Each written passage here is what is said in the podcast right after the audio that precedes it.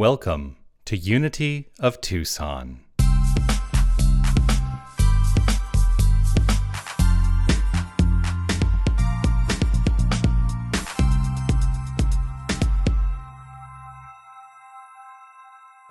Life could be a dream if I could take you up to paradise up above.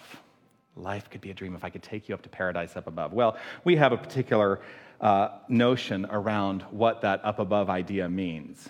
And I'm going to talk about it and relating it to heaven. Heaven is a state of mind. That's what we teach here in Unity.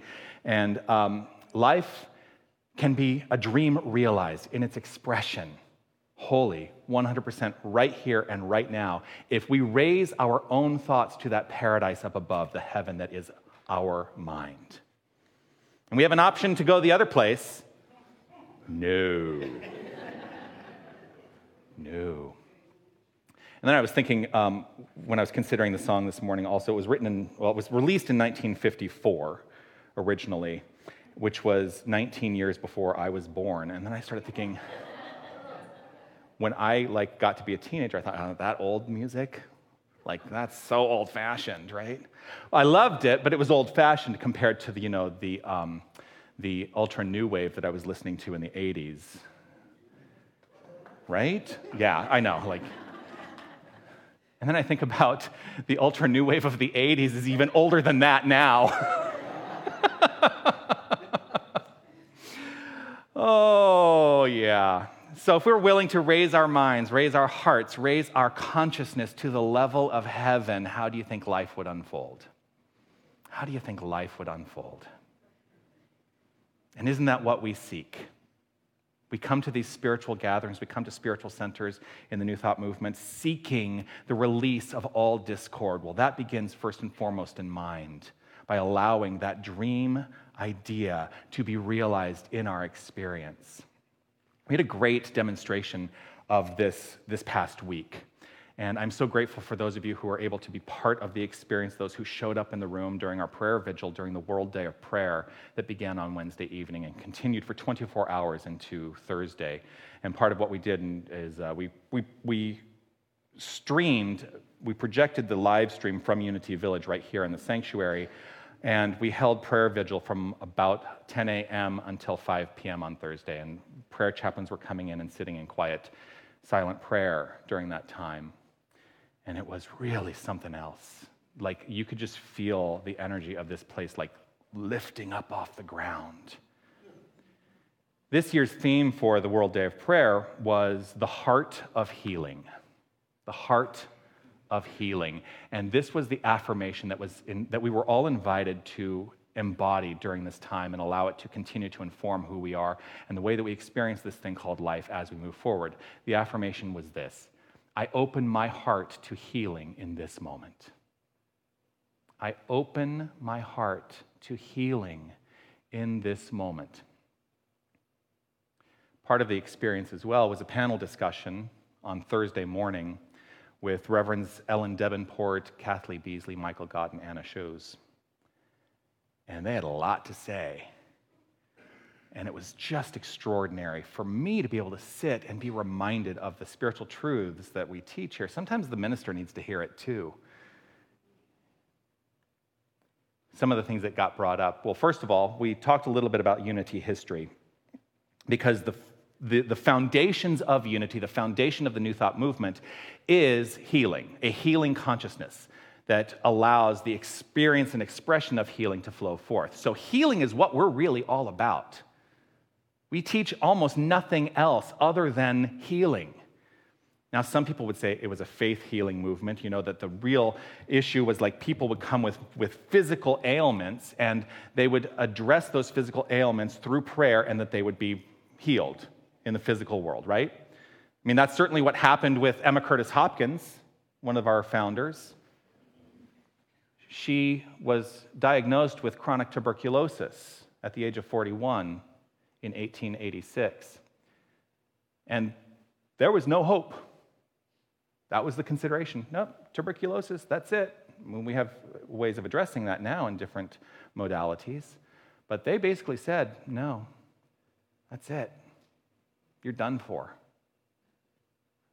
She had the experience of listening to a metaphysician by the name of E.B. Weeks, who was a student of Emma Curtis Hopkins. I'm giving a little bit of your history class to start, Reverend William. Yeah.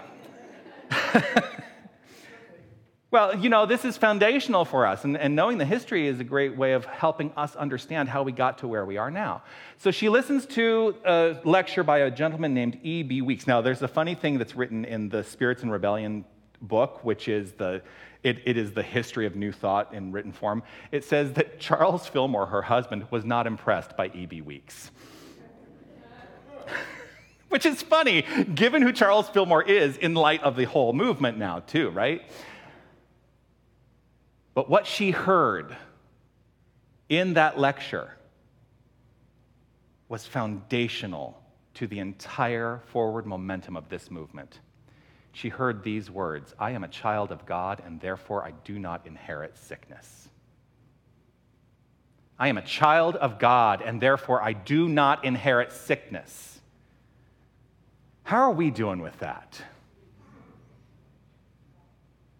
It was 100 and, uh, like almost, well, it was 133 years ago.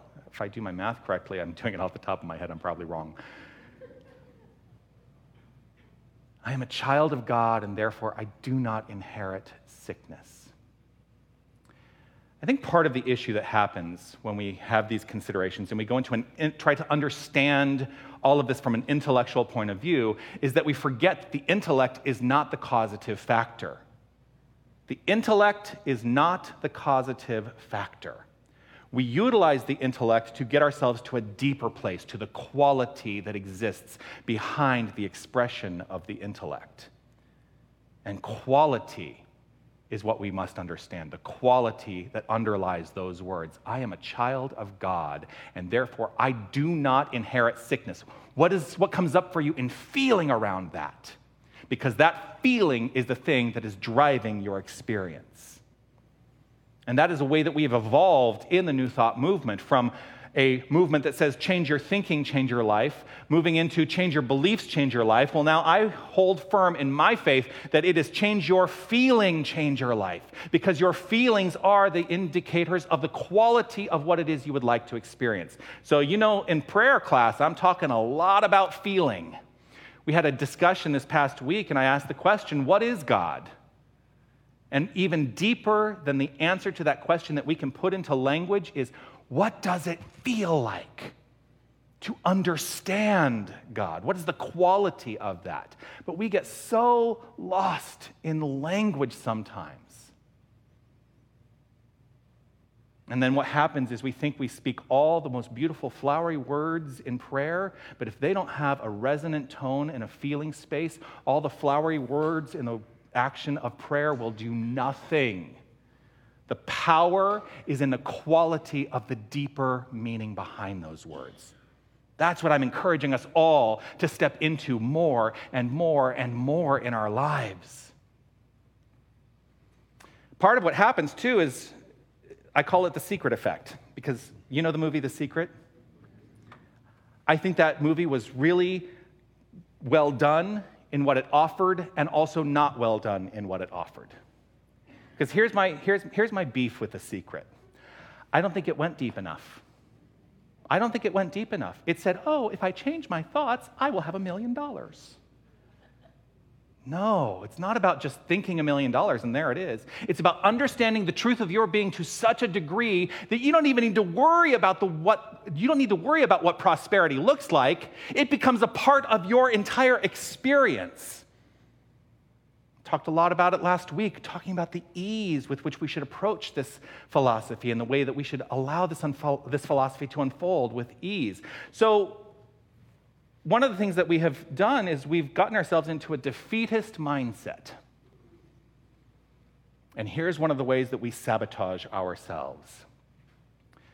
If we have the experience of illness or sickness in the physical expression, and I would imagine that probably 99.9% of us in this room have had the experience at some point in their lives of falling ill physically. That's just a, it's a guess. just a Big assumption. I know what they say about assumptions. It's a big assumption. But what happens is we come into new thought and they're like, oh, my thoughts create my life. I am a child of God and therefore I do not inherit sickness. And then we fall ill. And we start to beat ourselves up. It must be my fault. It must be my fault. We view getting sick as a failure.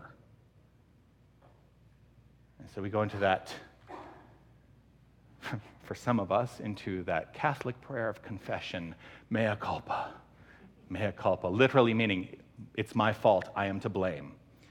And if we were of a particular period, we might take a whip and start whipping ourselves, mea culpa, mea culpa. Which is a scene that was cut from Sweeney Todd, by the way. I don't know if you, I don't know if you know there's a mea, if you know musical theater at all. If you don't know, that is my original background you can laugh.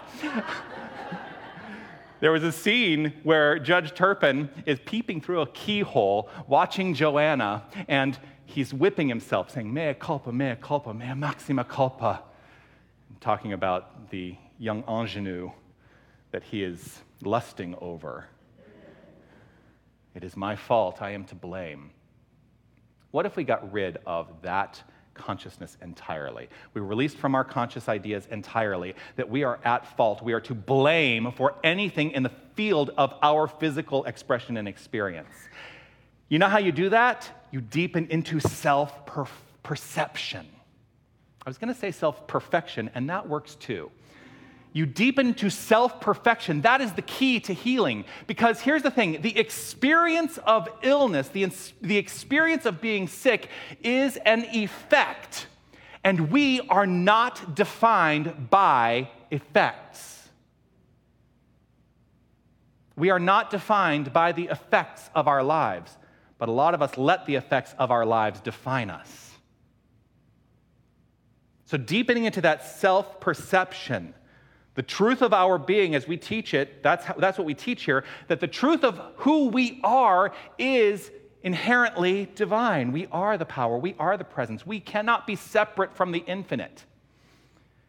In the panel discussion on Thursday, one of the ministers uh, offered this quote of Phineas Parkhurst Quimby, who is noted as one of the core foundational ex- explorers. I'm going to call him an explorer of this idea that our thoughts, beliefs, and feelings create the construct of our lives.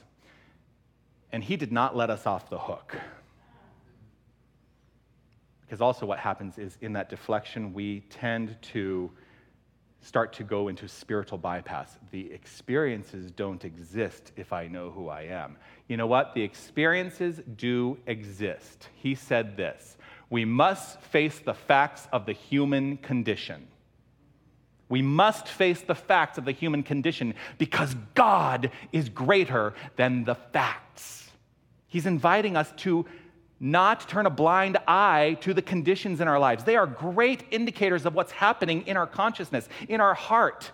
And as we address what's happening in our consciousness, what's happening in our heart, then we are empowered to do something about it, not by trying to manipulate or coerce the facts, but by delving deep into the truth of our being. We have evolved in this movement the notion of healing, and we've evolved it past the idea of physical cure. And yet, I think we still oftentimes mistake the outcomes of a changed frame of mind and the way that it shows up in our experience as healing itself. So if we look at healing versus cure, if you have a malady, don't you want to be cured of that malady? The way we are cured of the malady is to go into a consciousness of healing. So, the question that I ask is where is the focus in the prayer work that we do when we are looking to address the maladies in our life? Are we focused on trying to fix the thing out there? The physical expression, or are we allowing ourselves to move into the mindset where we embody the qualities of the divine, which is the truth of our being? I think we also need to find a balance between the two. Here's what I mean by that. If we have a malady, don't we want to experience the physical cure? Is there anyone who wouldn't want to experience the physical cure of any malady? I think we, this is, okay, I'm going down a road. I'm just giving you a fair warning. I am going down a road, and some of you are probably going to give some pushback to this.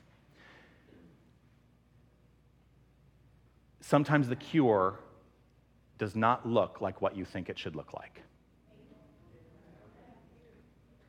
We think we know what the cure should look like, but the cure sometimes isn't what we think it should look like. Dr. Ernest Holmes, in his ministry as the founder of our sister, sibling, brother organization, Religious Science, was called to a hospital to work with one of the people that were part of his community. This particular person was a celebrity. A celebrity. He, Ernest Holmes' ministry ended up being in uh, Southern California, so he had a lot of celebrities in his uh, in his spiritual community. Among them, Peggy Lee, by the way, which I need to tell Liz Cracchiolo, who's doing her Peggy Lee show next week. Anyway, sorry, I, total side note. Ernest Holmes told the story, or to Ernest Holmes, Ernest Holmes purportedly went to the hospital to work with a celebrity who was a movie star, who was experiencing cancer. And goes to the hospital, returns home, and his wife, Ernest Holmes' wife, Hazel, said, Well, how did it work out? And Ernest Holmes said, The patient was cured. He died.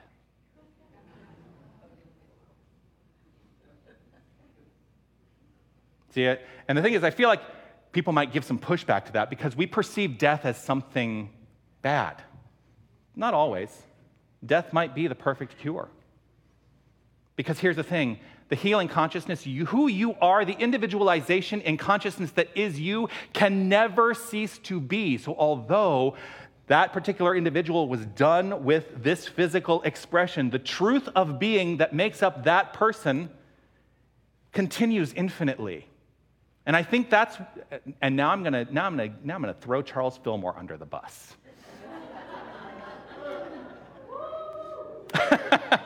because Charles Fillmore was convinced that if he had the right frame of mind, that he could live in this physical incarnation eternally.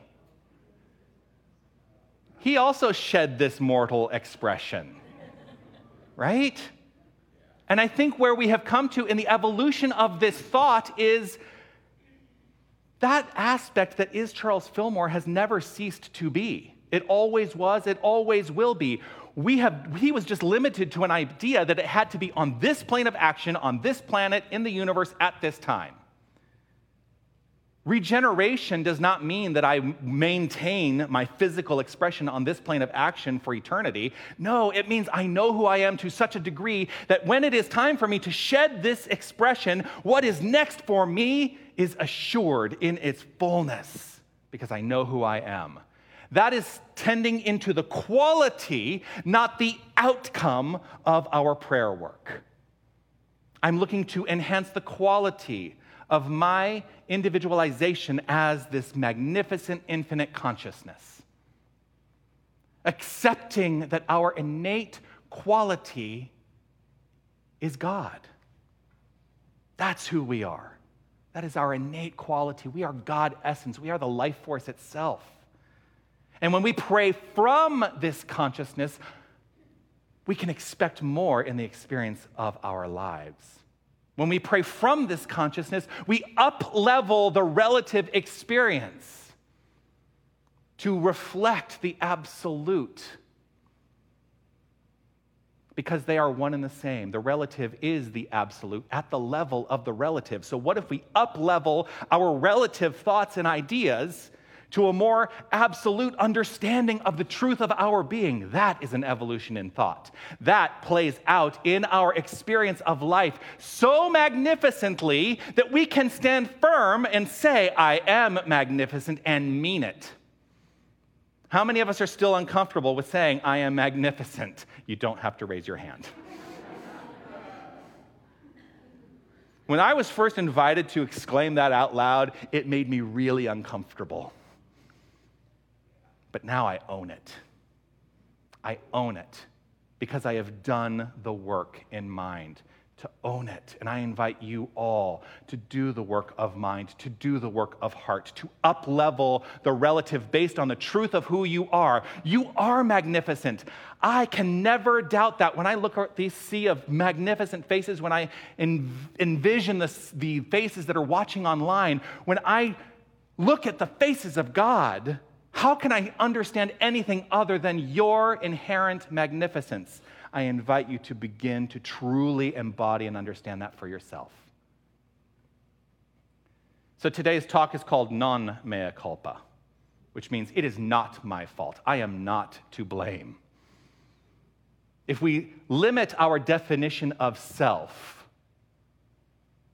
to being aligned with the relative facts, then we will probably look at the relative and say, I am to blame. When we know who we are, there is, no, there is, there is no blame because what is there to blame in spiritual mastery, spiritual understanding? An expanded sense of self is a healing consciousness. An expanded sense of self is a healing consciousness. So, our work is to synthesize an understanding of the relative and the absolute. And it's a funny thing that we always go, the absolute, as though it's up. the relative and the absolute.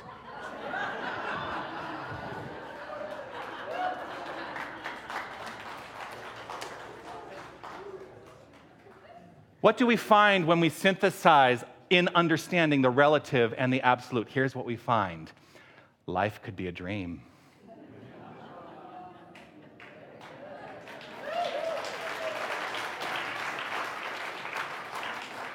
Life could be a dream. And if you look in the mirror, this, this is the lyric I want you to sing to yourself. If you will tell me that I'm the only one that you love, say it to yourself. Embody that self love. That's how we realize the dream. and affirm the hell out of it, literally.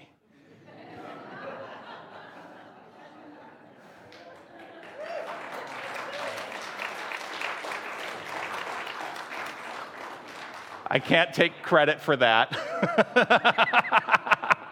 I will give credit where credit is due. That is something that Reverend Michael Gott said on that panel discussion on Thursday. Affirm the hell out of it, literally. That's our work, to affirm the consciousness of hell out of our minds entirely. What is left when we affirm the consciousness of hell out of our minds? When we allow that affirmation to crowd out the hell idea, what we are left with is heaven. So, what is healing? Healing is revealing the spiritual essence. And through that revelation and acceptance, an experience follows. We define that experience as cure. So, non mea culpa. You are not to blame. You are empowered to change the things in your life that have, as of yet, gone unhealed. So, the heart of healing, the heart of healing. I go back to that affirmation I open my heart to healing in this moment. What does that really mean? I open my heart to the revelation of the heaven that is at the core of all circumstance right in this moment.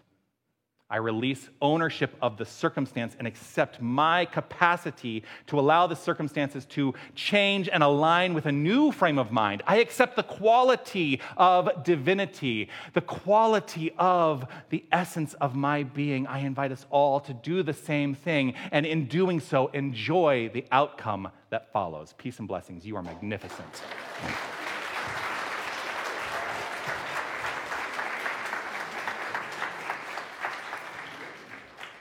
If you are new to our community, I give homework every week. I don't grade anyone on it, though. Uh, the homework this week is, uh, and, and, and if you are new to the community, the reason I do this is because it is important that we make practical these spiritual ideas. And this is one of the ways that I encourage the practical application of spiritual, spirituality. So, what I would like us all to do this week is to take each day, take time each day to define the qualities of God.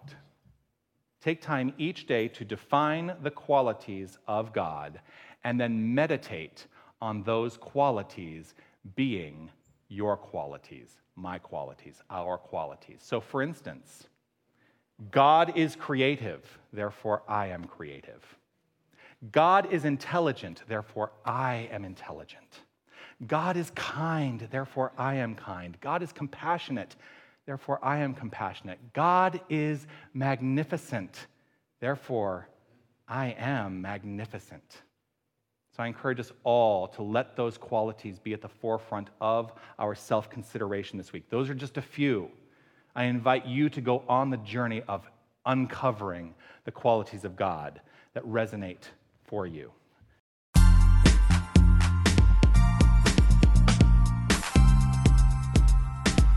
Hi, this is Reverend Jonathan Zenz, and I want to thank you for listening to the podcast of my Sunday message. Your financial support will ensure that we can continue to offer this as an option for inspiration. You can make your tax deductible contribution in any amount on our website, unitytucson.com. Once again, thank you for listening. You are magnificent. Namaste.